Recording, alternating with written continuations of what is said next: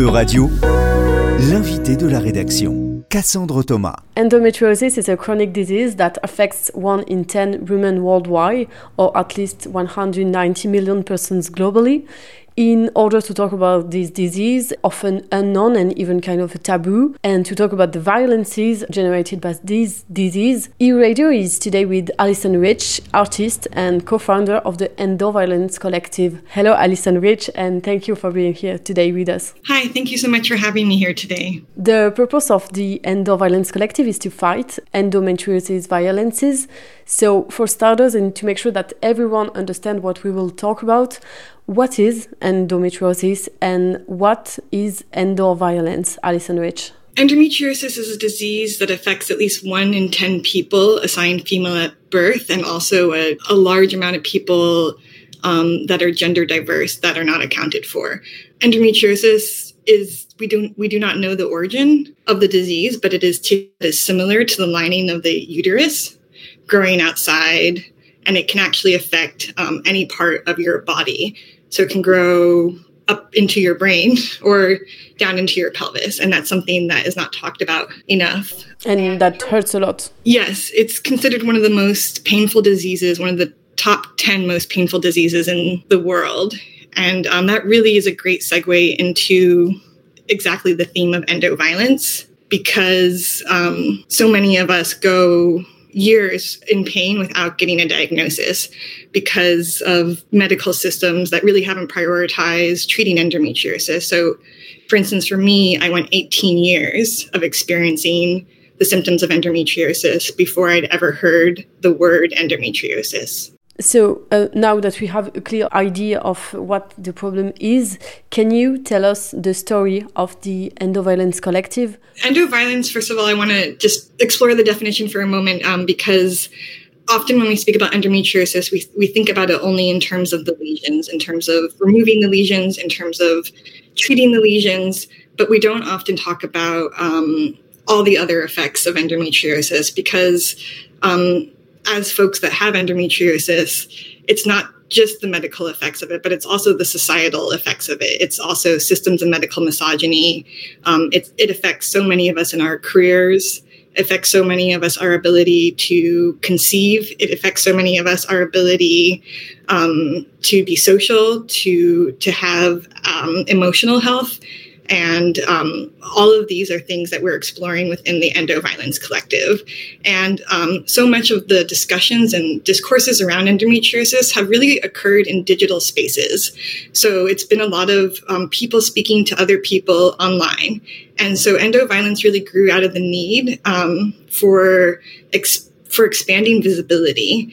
There are so many levels of invisibility for endometriosis for the types of suffering and because it's not something that you can see always on a person, um, it's really important to explore different ways of bringing visibility to endometriosis.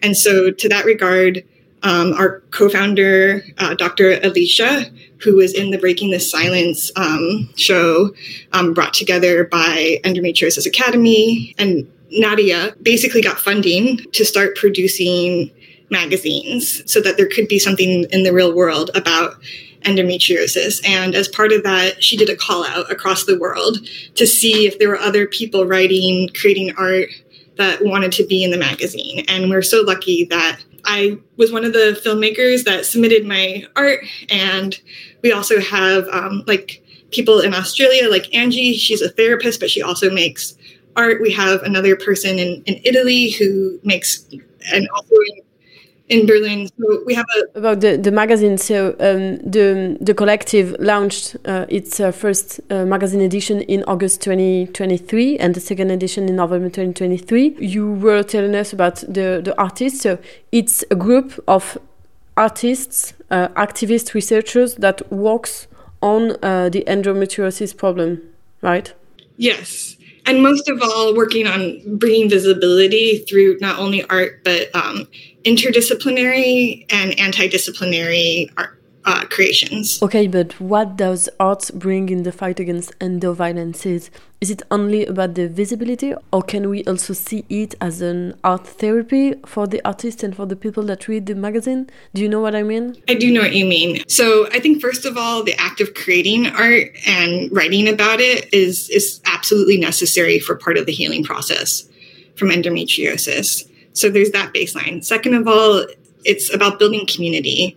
Um, it's been amazing over the past few months um, as we build this collective to see really people from all over the world come together with this shared interest of creation around endometriosis. And although it is about sharing art and visibility, the goal is really to transform and to reduce the medical system that perpetuates endo violence. We've seen these discussions occur in medical spaces, but we haven't seen these discussions occur in cultural spaces. And so we're really hoping that endo violence and other work, creative work around endometriosis um, can help to elevate the discussion into cultural dialogues so that we can create um, normativity in education about um, not only endometriosis, but period literacy in general. You were saying that uh, Dr. Alicia Pawluczuk did raise uh, funds to in order to to build this uh, collective and magazine. Is that because this endoviolence ma magazine is a part of a comprehensive research project? Um, it's very much an evolving project. Um, Dr. Alicia works um, through University of Leeds, but this has um, been a body of work that she, as an artist, has been cultivating prior to that institution.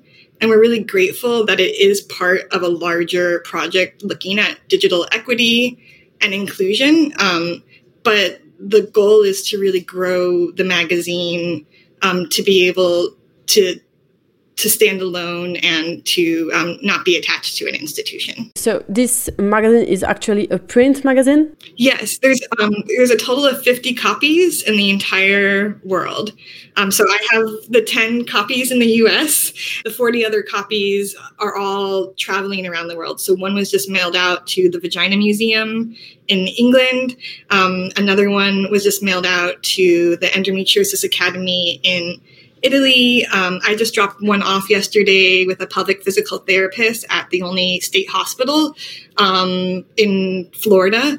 Um, so we're really using it as a way of inserting endometriosis into existing cultural spaces and also giving people who are on the front lines of fighting endometriosis tools to really show people endometriosis and to hand them something in person. In this magazine, we can find many uh, pieces of arts. Can you tell us maybe about one in particular that you uh, that you particularly like?